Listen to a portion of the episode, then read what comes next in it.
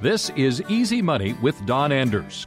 With more than a decade of financial planning experience, Don has helped thousands of people retire on their terms.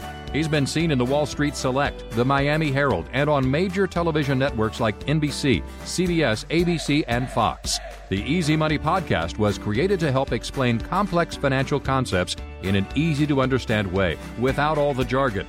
Now it's time for Easy Money with Don Anders. So, as we know, banks are businesses, right? They need to make a profit. And anything that they offer you is taking away from potentially what they could give you as interest. And so, banking used to be a way where they said, okay, if you, if you would put money with us, we will give you some type of interest. And gradually, as interest rates fell, it became a place where put money with us and we're going to even charge you fees and not give you any interest, which is crazy. And the reason is, is banks have overhead and they still need to make a profit.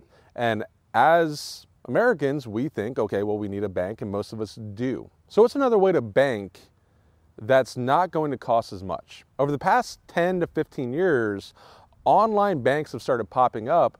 And what they do is they cut out those brick and mortar locations. So if it's not that big of a deal for you to walk in and talk to a teller and get a lollipop and go through a drive through and you're okay doing everything online or through ATMs, you can actually go with purely online banks who will give you a very good interest rate even on checking accounts.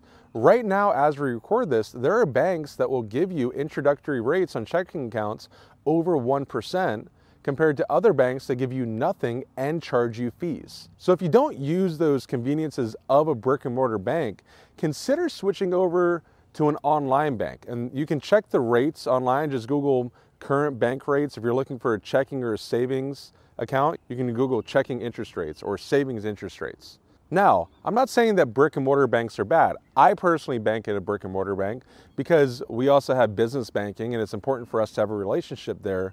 But if banking isn't that big of a part of your life, you might want to consider switching over and start earning some interest in the money you have saved with them. Don Anders is an investment advisor representative and insurance professional, helping individuals create financial strategies using a variety of investment and insurance products to custom suit their needs and objectives. Insurance and annuity product guarantees are backed by the financial strength and claims paying ability of the issuing insurance company. We are not affiliated with the U.S. government or any governmental agencies. Securities and advisory services offered through Madison Avenue Securities, LLC, member FINRA SIPC, and a registered investment advisor. Madison Avenue Securities and Don Anders are not affiliated companies.